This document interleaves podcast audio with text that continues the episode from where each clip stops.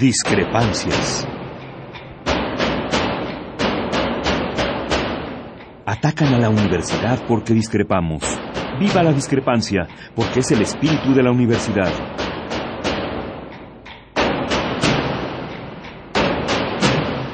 Martes de Discrepancias. Conduce Miguel Ángel Velázquez.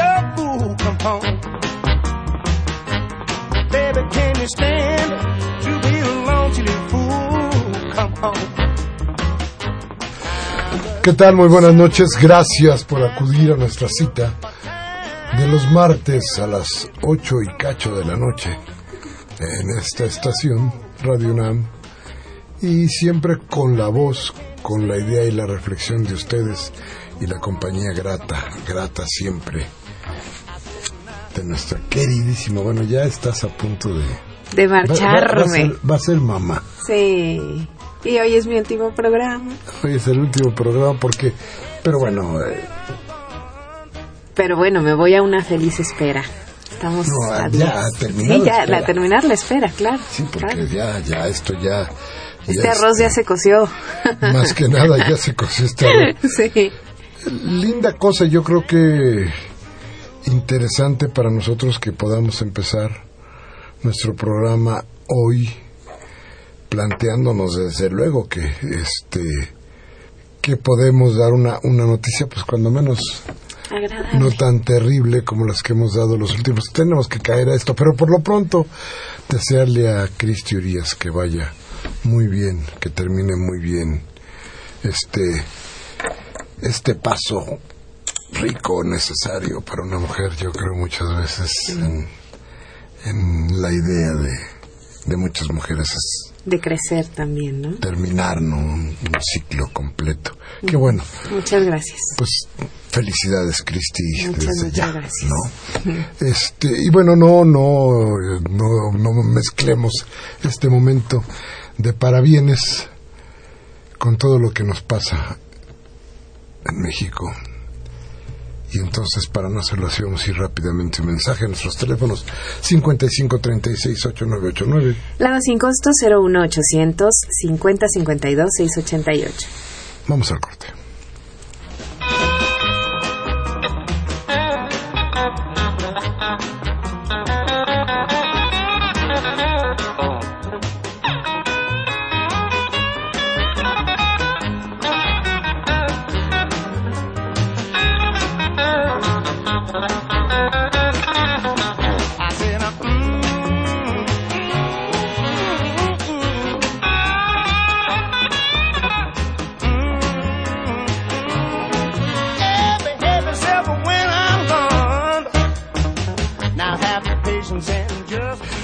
Bien, gracias.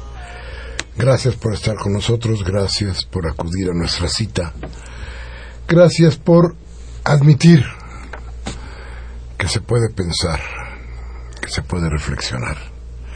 Porque, eh, fíjese usted si no tendríamos que hacer una gran reflexión después de que Peña Nieto se va a China pese a todo, pese a las circunstancias del país, pese a la situación grave de la gente en Guerrero, pese a la situación económica, pese a las protestas. Peña Nieto se va y regresa, yo no sé usted cómo lo leyó, déjeme darle mi opinión, yo lo sentí un tanto amenazante. Yo sentí que estaba diciendo, bueno, pues vamos a la- al uso de la fuerza. Él dijo de la legítima fuerza, del legítimo uso de la fuerza, en contra de quienes quieran, de quienes quieran hacer zozobrar este barco. No lo dijo así, pues, pero sí lo digo yo. Pero la, la idea es la misma. ¿Por qué amenazar?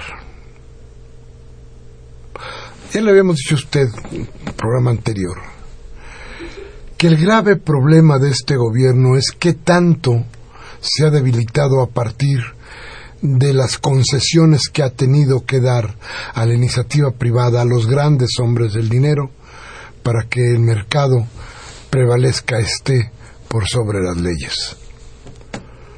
¿Qué tanto se han debilitado las instituciones que no pueden responder a ninguna de las grandes cuestiones de nuestro país?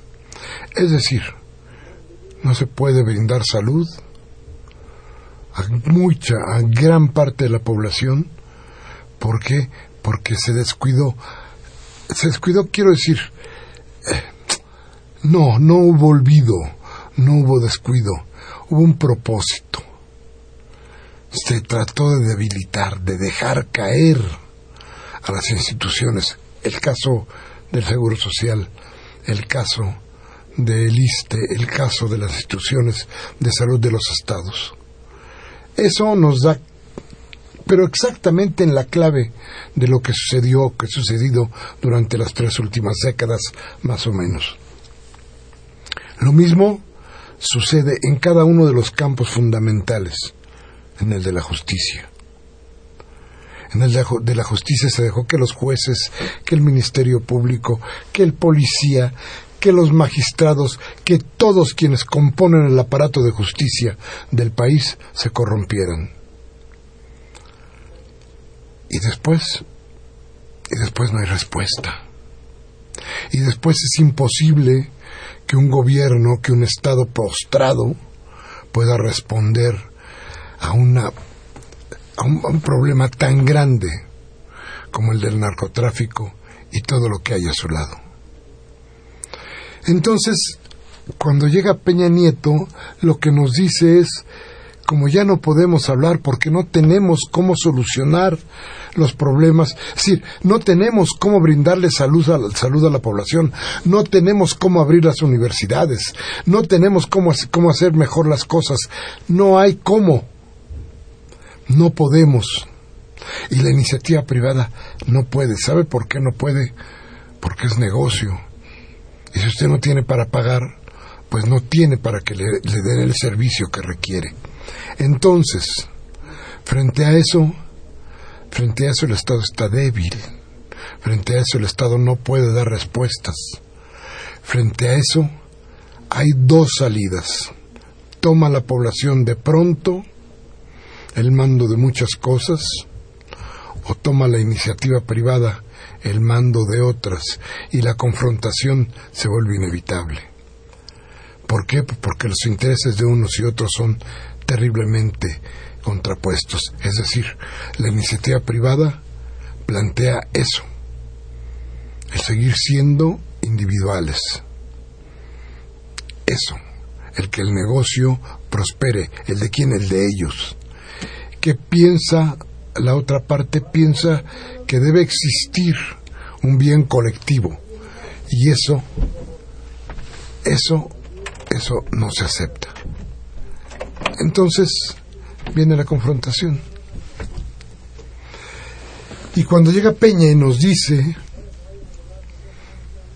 que el diálogo se puede terminar, decimos, ¿cuál diálogo? ¿Dónde está el diálogo? Que le pregunten a los veintitantos de Tlatlaya dónde está el diálogo. Que le pregunten a los jóvenes de Iguala dónde está el diálogo. Que le pregunten a los muertos de las fosas que no han sido identificados, creo que uno solamente. Que le pregunten a ellos en dónde está el diálogo. No, perdón, se hizo uso de la fuerza. No ha habido diálogo. Y entendemos que se hace, aunque lo reprobamos, que se haga uso de la fuerza porque no es posible armar el diálogo, porque no tienen respuesta a las grandes preguntas que hoy, hoy pesan sobre, la, sobre el país. Entonces, ¿qué tenemos que hacer? ¿Hacia dónde hay que mirar? Yo creo que esa respuesta la tiene que empezar a buscar usted, porque es, es terrible lo que nos está sucediendo. El, el aparato no puede funcionar solamente a partir de la fuerza. Reprimir no es solución. Hoy decía Cristi, me parece, el secretario de Gobernación Osorio Chong, que no era la fuerza la, la posibilidad de llegar a un arreglo.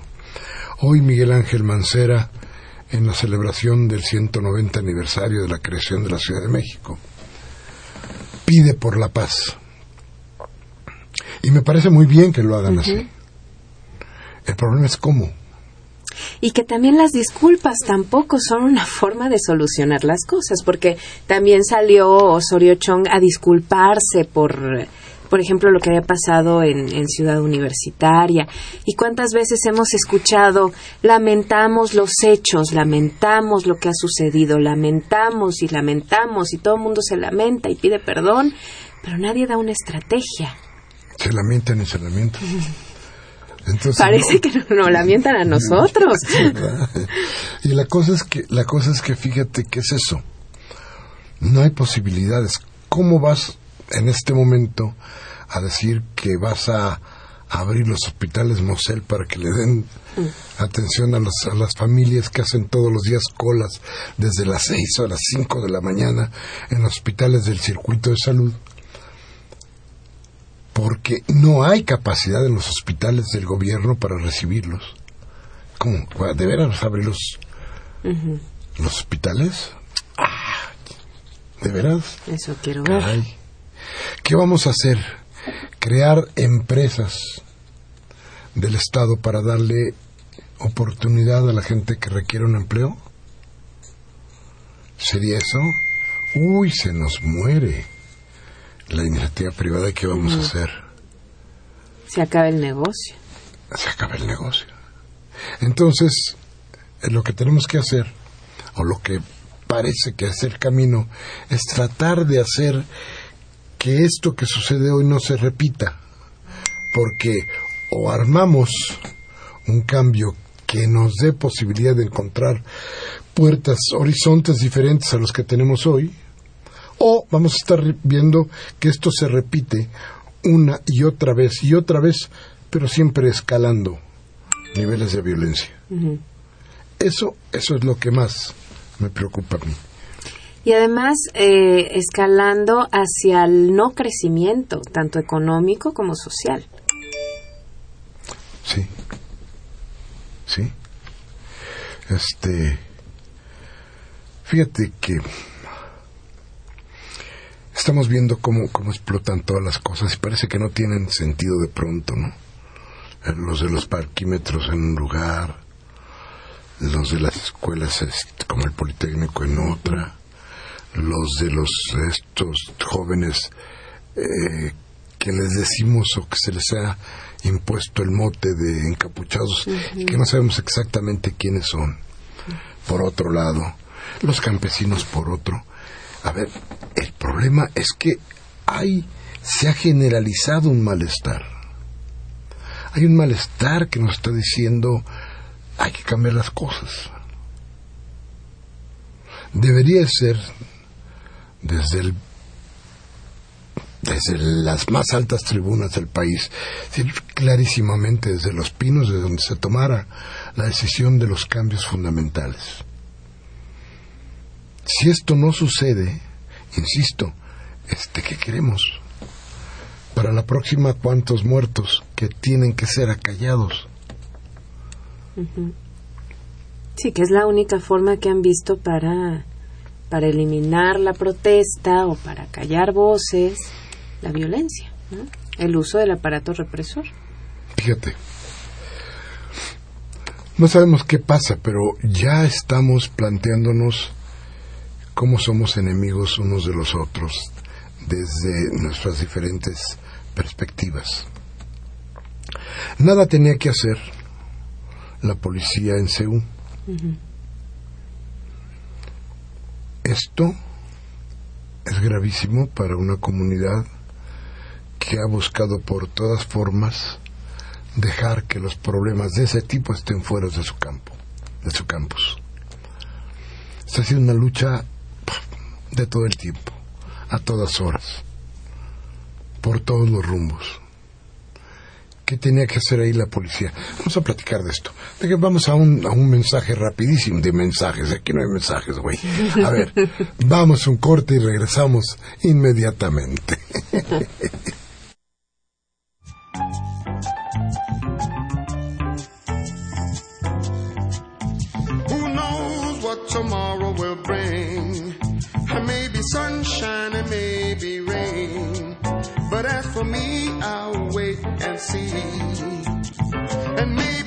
bring my love to me. Who knows? Who knows? Who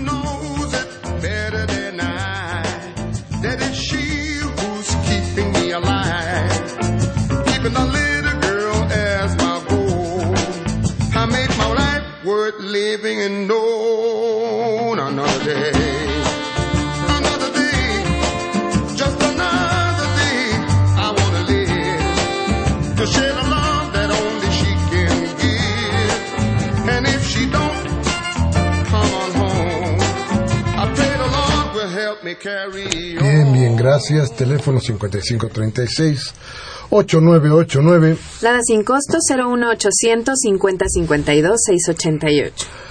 Bueno, entonces estábamos con que ¿qué hacía un policía en Seúl?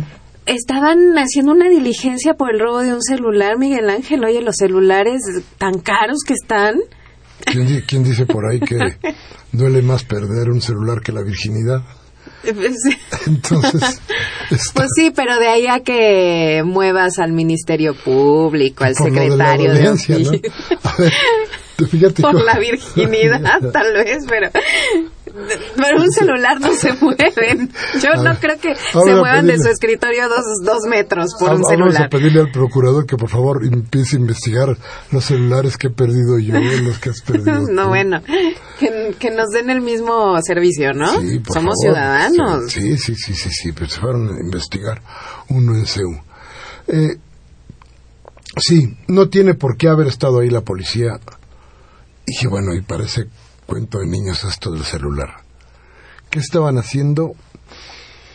Eh, yo no sé si lo puedan decir en términos de qué tanto se podía, se, se irritaría a la gente al conocer, por ejemplo, una labor de espionaje. Eh, me parece que esto no tiene cabida en un país que dice que es democrático, ¿no? se respeta el derecho de pensar y el de opinar. Eh, más me asusta que exista también y que esté eh, consintiéndose que haya estado la policía dentro por parte de la autoridad universitaria. Porque el asunto es que, según nos han dicho, según la información que que tenemos, había gente del aparato jurídico de la Universidad Estado. de la UNAM. Entonces, sí, algo, algo se estaba haciendo. Habrá que, que, no que investigarlo, habrá que ponerlo bien en claro para que no suceda, para que no se repita. Es decir, eh, si esto lo cambiamos de fondo, no vuelve a suceder. Si entendemos que la ciudad universitaria tiene una autonomía que bien o mal entendida ha servido para que el campus universitario no sea pisado por, por la policía fundamentalmente. Entonces entendamos que eso está bien, que ahí estamos, ya lo hicimos así, así lo queríamos, así lo hemos tolerado, así lo hemos visto. Dejémoslo así. Pero no infringamos más lo que ya, eh, bien, todas las cosas que hemos tenido que eran tan nuestras, las hemos ido tirando y pisoteando una tras otra, ¿no? Nos, han importado gorros desde los héroes hasta el petróleo. Todo lo hemos mandado al caramas. Nos quedan cosas particulares muy importantes. Una de ellas es la UNAM. Y la UNAM tenemos que seguirla defendiendo desde todos los ámbitos, desde todas las trincheras. Yo no creo, he de decirlo con mucha seriedad, que la mejor manera de defender a la UNAM sea prendiéndole fuego a un automóvil o haciendo barricadas. De ninguna manera me atrevería yo a decir que ese es el método para lograr que las cosas eh, se solucionen. Que además, quién sabe si este grupo de encapuchados busquen solucionar las cosas, porque el mismo sábado eh, me parece, o fue el domingo que hubo una marcha eh, cuando impidieron eh, llegar a las instalaciones de rectoría y demás, también un grupo de encapuchados, hubo jóvenes que detuvieron el, trataron de contener esa violencia y, y decían no violencia. Nosotros nos estamos manifestando de forma pacífica. Entonces, los propios estudiantes tratan de, de que estos encapuchados no sean relacionados con ellos. Porque los mismos estudiantes no son los que están generando esta violencia. O a lo mejor esos encapuchados tal vez sí tienen eh, credenciales de estudiantes y demás, pero no por ello se puede hablar de la comunidad universitaria que es la que genera la violencia. Son pequeños grupos. Fíjate que yo, yo, eh, sí no me gusta la cuestión de la violencia. ¿Por qué esos jóvenes, es que es muy difícil, por qué esos jóvenes han optado por este tipo de, de manifestación? ¿Por qué? Ellos mismos saben el daño que están haciendo. Y yo estoy seguro que si son gente de la población común y corriente, si es gente como los demás, como nosotros, seguramente se han sentido dañados, seguramente se han sentido humillados, seguramente se han sentido desesperados por lo que pasa en el país. Y han tomado un camino que no parece que le vaya bien ni a la protesta, ni a algún movimiento que pudiera existir por parte de organizaciones civiles para rechazar las formas de gobierno actuales, ni le hace bien a la universidad en el caso concreto de lo que pasó el fin de semana. Es decir, no sirve para nada. ¿Por qué? Porque, entre otras cosas, fíjense ustedes lo que yo leí ayer o antier. Eh, que voy, voy, a hacer el mal comercial porque todo el mundo dice en el periódico Reforma se le... Bueno, en el periódico Reforma había uno de los comentaristas que decía que... Eh, que tenían razón los, los padres de manifestarse, pero y todos los demás no. Hmm. No, el, el asunto de Ayotzinapa como el asunto del petróleo, como el asunto de todo lo que nos ha sucedido, nos atañe a, todos. Claro. Nos preocupa a todos. Y aunque no nos preocupe, por supuesto que, que ejerce influencia en toda la sociedad. Y debe preocuparnos además, ¿no? El problema es que hay muchas personas que no les preocupa. O no están informadas. O más bien, ¿sabes qué creo? Que existe la idea, se sigue existiendo la idea de que esto no sirve para nada. Y que lo que tenemos que apostar fundamentalmente es a el mercado tiene que ir mejor. El asunto no es cuántas vidas se perdieron con pasa con lo de Acapulco, ¿no? Sino cuántos, cuántas eh, habitaciones quedaron vacías. Sí, claro. ¿Cuánto dinero se perdió en turismo? Y yo decía, ¿por qué no hacen como han hecho en, en, Venezuela, decía yo el otro día, ¿no? ¿Por qué no cierra el comercio y los hoteles un día en protesta de lo que está pasando sus, sus puertas y dejan de pagar un día impuestos? Hasta ahí no llega, ¿eh? Ahí no. ¿Por qué? Cuando los maestros estaban en el Monumento a la Revolución, los comerciantes de alrededor, que decían que estaban perdiendo cantidades inmensas, que les hijo, le voy a ir a poner un negocio ahí porque se gana, este, perdían cantidades inmensas porque sí amenazaron con cerrar. Para demostrar que estaban en contra de lo que estaba sucediendo ahí. Y ahorita me parece que con todo lo que se ha hecho se pierde el foco. El foco no es si un grupito le prende fuego a un automóvil o si otro grupito cierra o cobra en una caseta. Eso a lo mejor está muy mal o seguramente está muy mal. No, pero el foco de nuestra atención es la injusticia. La impunidad no se puede hacer no se puede hacer lo legal con unos no se puede hacer con los otros cómo es posible que no podamos acabar con el narco y querramos acabar con los encapuchados, ¿no? Pues necesariamente. Entonces, son, son ellos el producto de lo otro, de la injusticia, de la imposibilidad de hacer justicia, de dar seguridad. O son una bola de maniáticos que lo único que quieren es prenderle fuego a lo que tienen enfrente. Eh, yo creo que es parte de lo que tenemos que, que analizar. Pero siempre yo creo que lo que tenemos que tener muy en cuenta y con mucha claridad es que todo lo que vayamos a hacer, todo lo que se tenga que hacer, tiene que ser de veras unidos. No, no en la idea esta de vamos a unirnos todos para dejar a los mismos y que no vaya a pasar nada. Nada más que ahora vamos a estar todos unidos. Mm. Este, pues nos van a dar más, ¿no? Entonces, más estamos más unidos, nos va a tocar de a peor. Entonces, no, a ver, unidos sí, pero en, en, en torno a qué causa. Unidos sí, para cambiar las cosas. Pero no podemos plantear unidad para que siga pasando lo mismo. En fin, vayamos a otro tema, pero primero vayamos vayamos a un corte rápido y le damos los teléfonos 5536-8989. Nada sin costo 01800 50 52 688. Vamos al corte.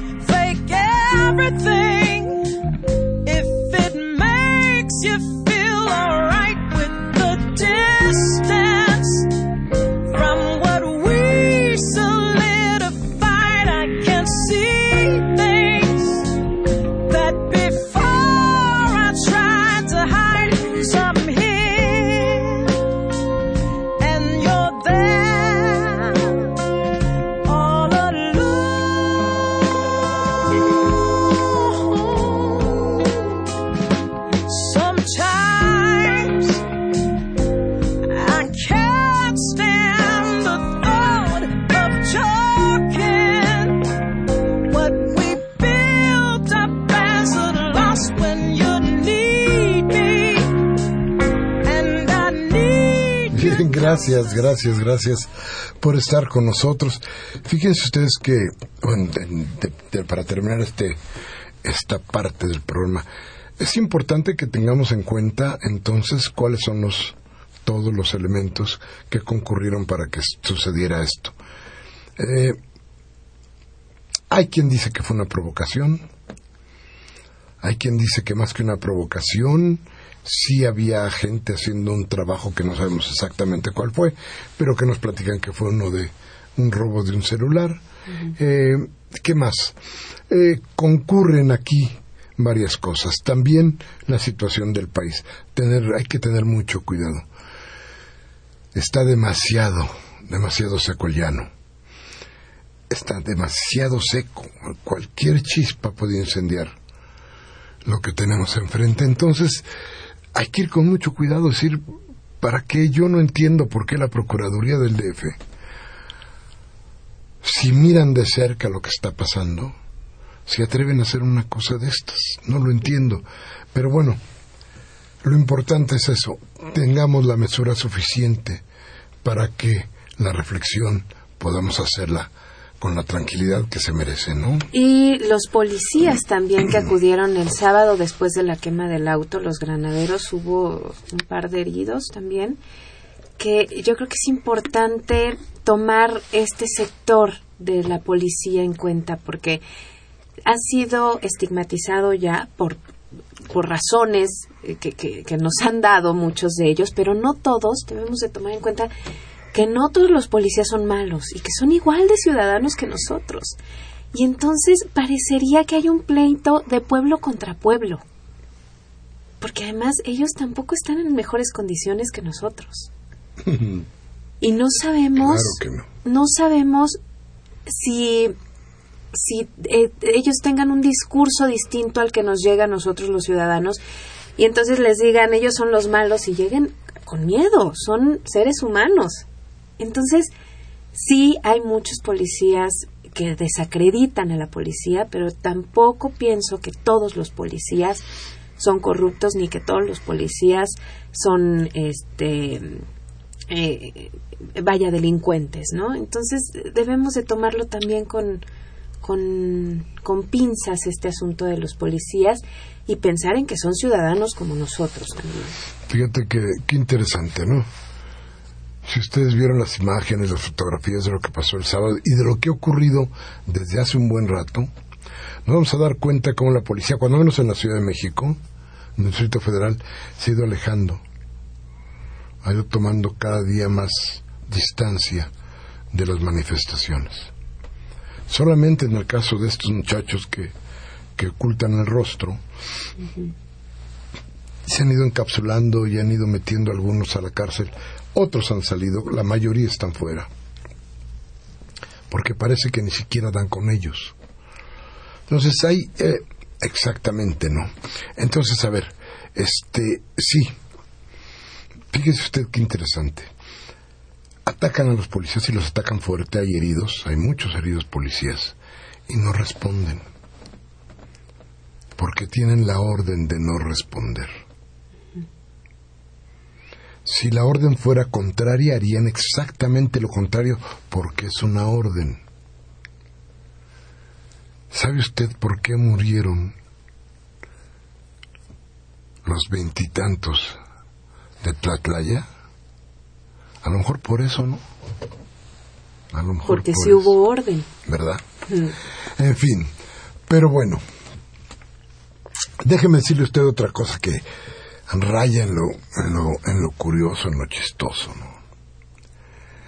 Que El ingeniero Cortemo Cárdenas, fíjese nada más, bueno, lo que queda del ingeniero Cárdenas, le dice al PRD que su dirigencia tiene que irse.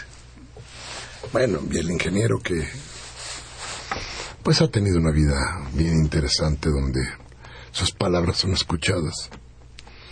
Manden mensaje que los chuchos rechazan.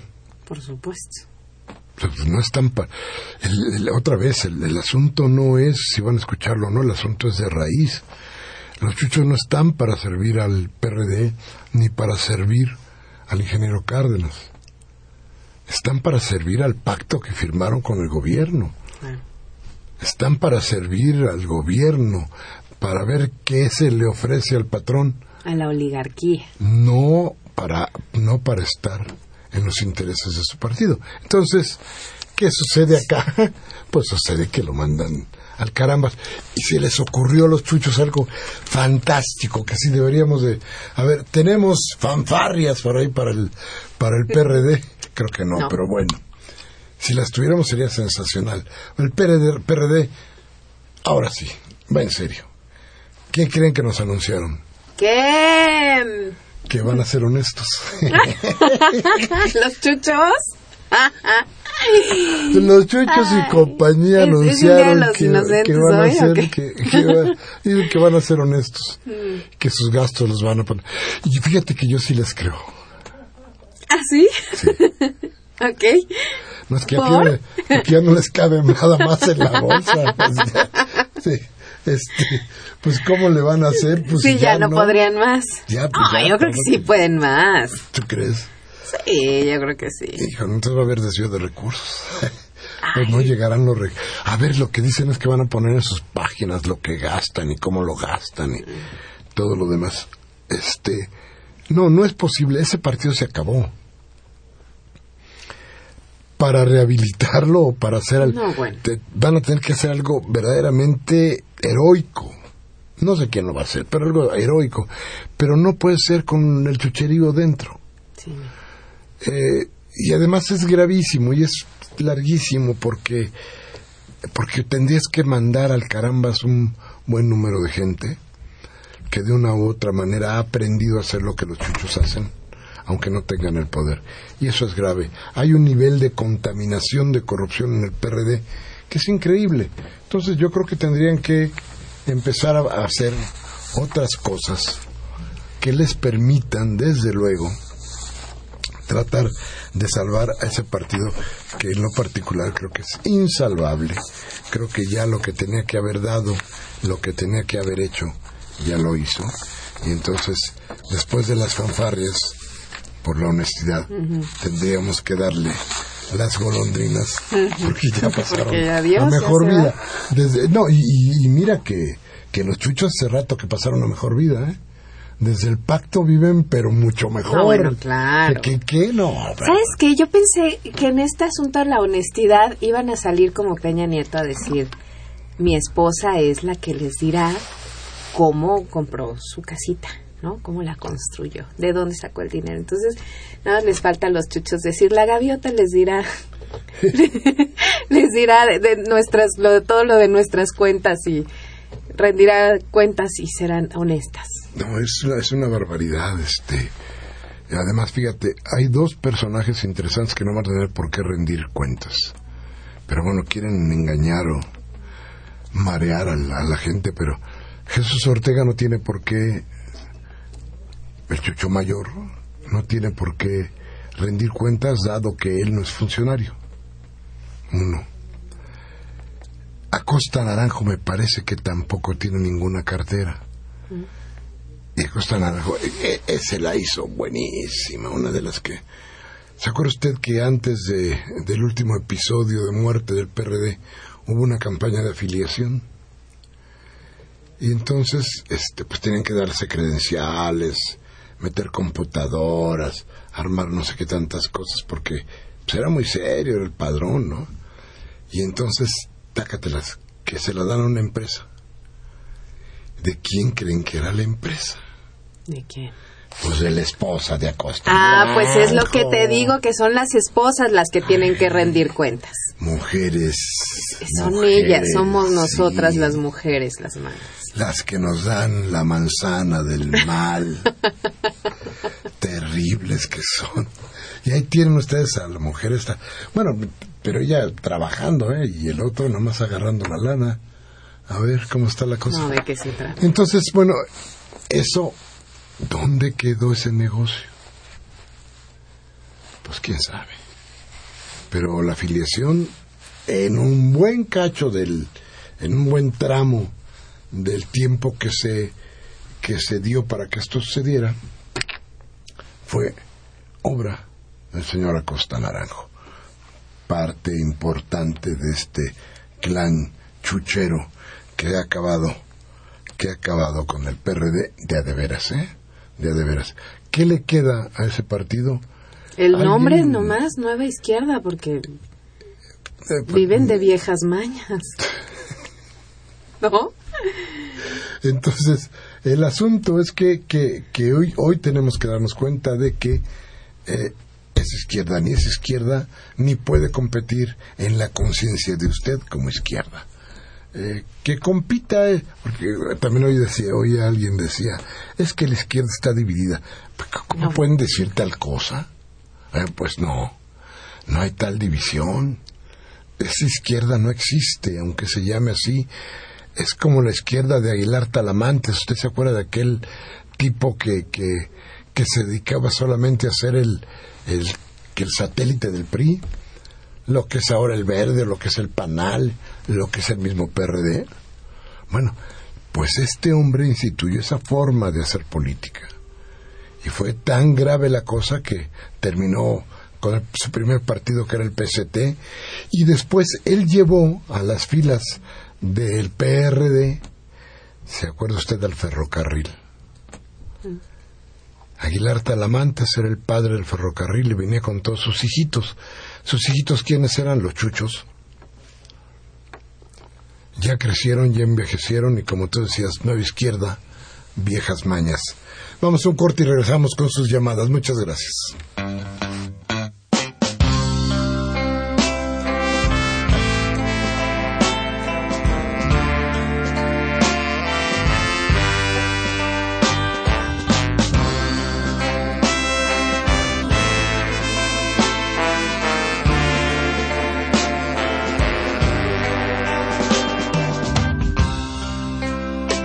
so many dark nights.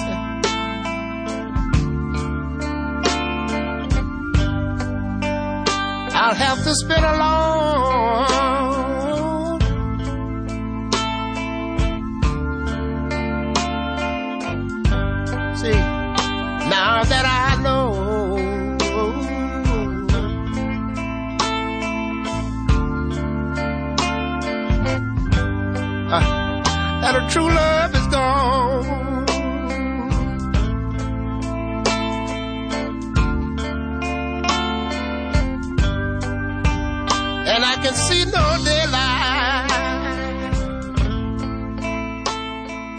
Bien, gracias, gracias por seguir con nosotros.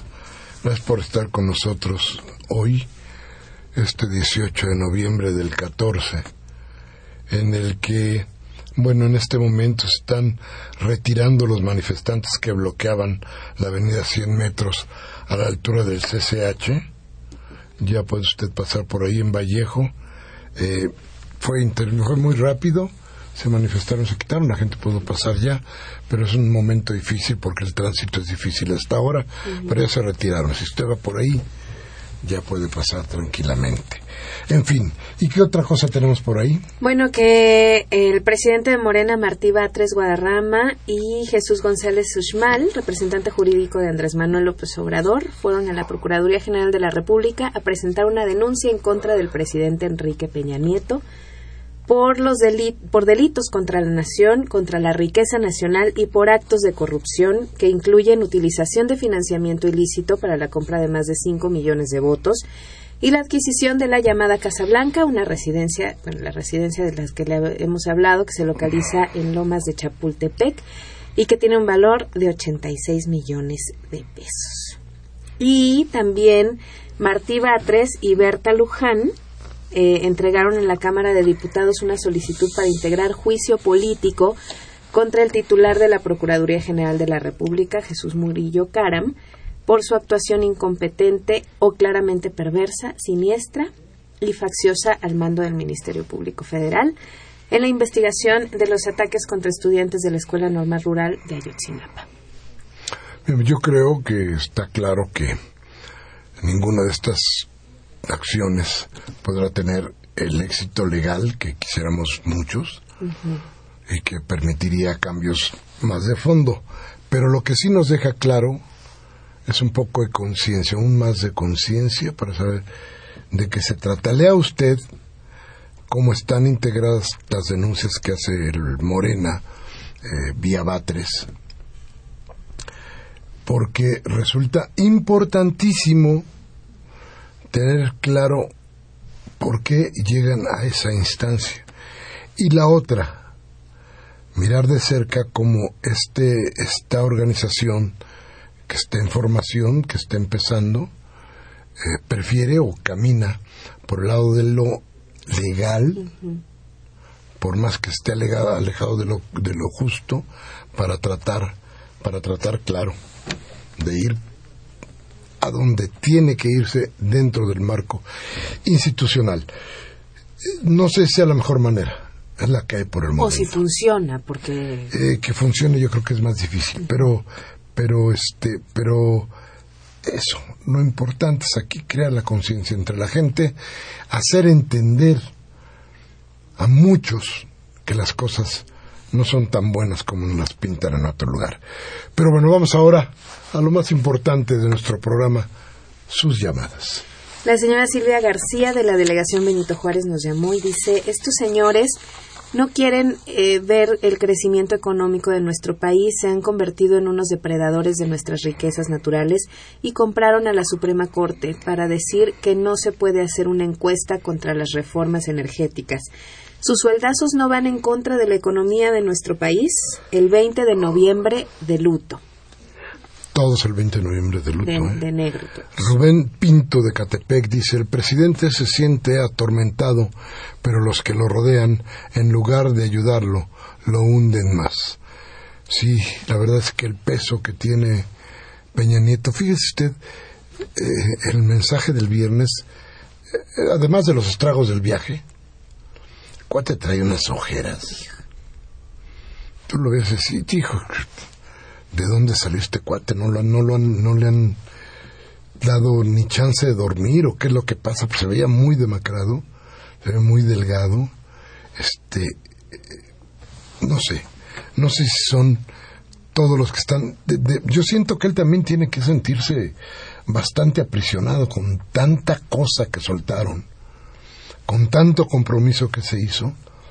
Yo creo que la movilidad que le queda a Peña Nieto para poder gobernar No, es del ancho de un hilo.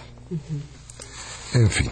La señora Cárdenas de Naucalpan dice los mejores deseos para Cristina y muchas gracias. Miguel Ángel, para ti un abrazo también. Gracias, Eso es lo que el país necesita, abrazarse. Lo que tiene que suceder es que desaparezcan del escenario político.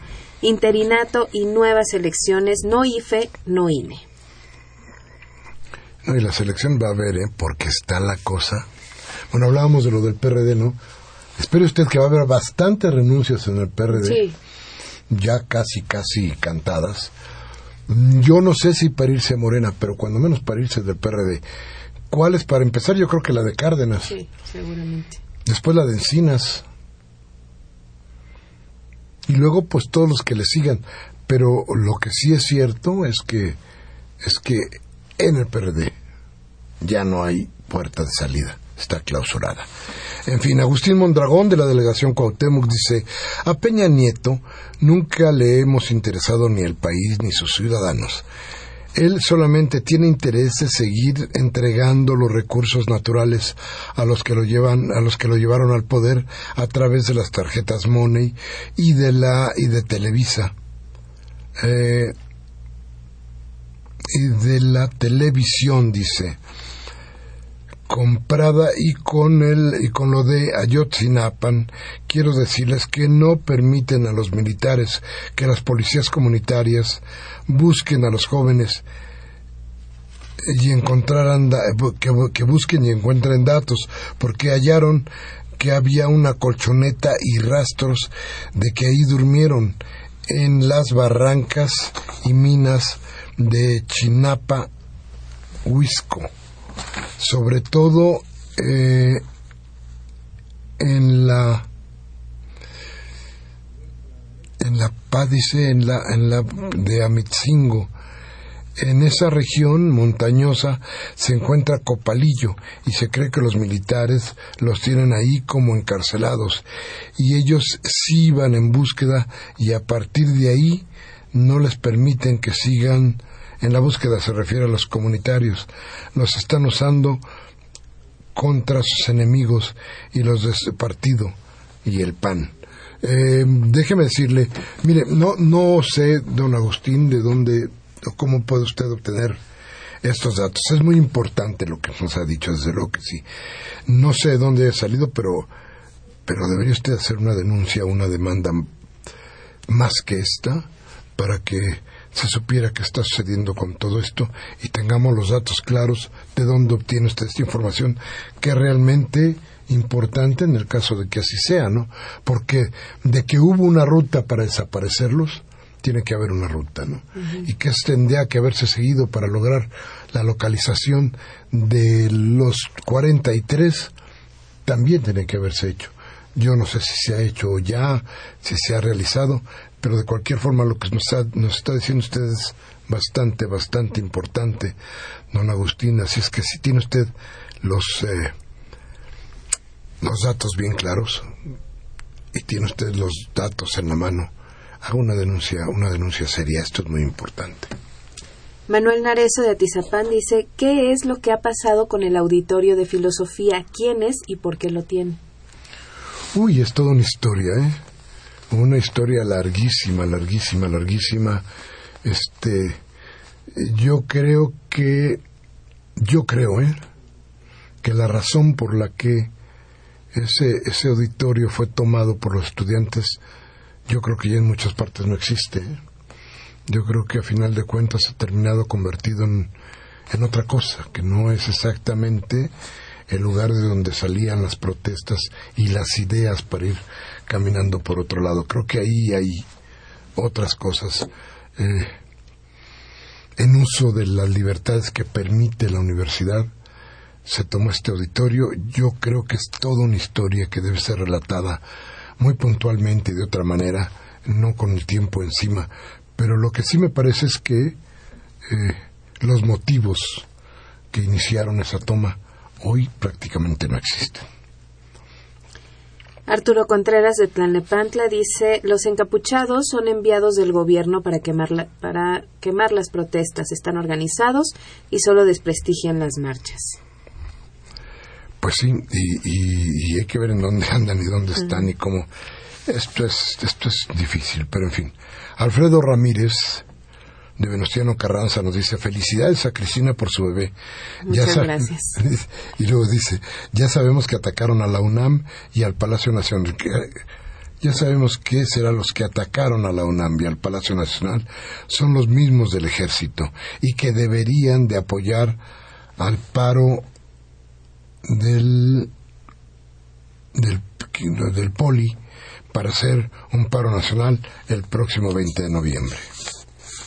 Adriana Martínez de Satélite Naucalpan dice, Peña Nieto no tiene el derecho a utilizar la fuerza en contra de la gente que se manifiesta. En primera, porque compró la presidencia. No es legítimo. Y en segunda, porque la violencia que él ejerce es a través de su ineptitud e incompetencia para gobernar este país, aparte de que en nuestras narices se está enriqueciendo. Vaya, fíjese qué cosa curiosa, ¿no? Hacía ya un rato que no escuchábamos que la gente volviera sobre el tema de la ilegalidad en la elección. Hacía un rato que no oía yo otra vez a la gente empezar a decir, ¿y qué pasó con la elección? Y hoy otra vez las voces vuelven a decirnos, ¿qué pasó con la elección? Bien, Abel Guerrero, de Venustiano Carranza, dice, Peña Nieto es el responsable directo en el asunto de Yotzinapa y Tlatlaya, ya que como, ya que como comandante supremo de las Fuerzas Armadas del país, sabe y permite que tanto el ejército como la Marina se involucren en delitos de delincuencia común y en operaciones secretas de carácter paramilitar. Todo esto en el marco de la doctrina de la seguridad nacional. Magdalena Pliego de Álvaro Obregón dice qué pasó con la transmisión de jueves y domingo a los que estamos habituados, intermedios y el programa de Tomás Mojarro e incluso se dio el aviso de que se suspendería a partir de diciembre la programación de las 20 horas incluyendo este programa Discrepancias. Mire, no tengo aviso formal yo, pero bueno, este, así es esto. Lo que se acaba, se acaba, y si nos dicen que se va a acabar, pues se va a acabar, ni modo, ¿no? Este, pero tendremos otro espacio donde estar seguramente platicando ustedes y nosotros. Eh, no sé, no tengo idea. ¿eh? Pero en fin, Rebeca Gutiérrez de Álvaro Obregón dice, con todo lo que se han robado los presidentes y sus mujeres, desde Salinas hasta Peña Nieto y la Gaviota, se podría pagar la deuda externa que ahoga a México. Juan Pueblo, muchas gracias por lo que por las felicitaciones y dice Miguel Ángel, ¿puede mencionar por qué Radio Universidad AM estuvo eh, canceló su programación por más de una semana, desde luego sin explicaciones? pues tampoco me las dieron a mí. no, no sé, no, no, no tengo, no tengo idea de qué pasó. Eh, no sé si hubo alguna cuestión técnica que Hubo no. unas cuestiones de mantenimiento aquí en la estación. Bien, no, yo no, yo no, no tengo mucha claridad sobre eso. Entonces, este, pues sí, ni modo. Rosa Mendoza de Milpalta dice lo que dicen los, lo que dicen de las marchas.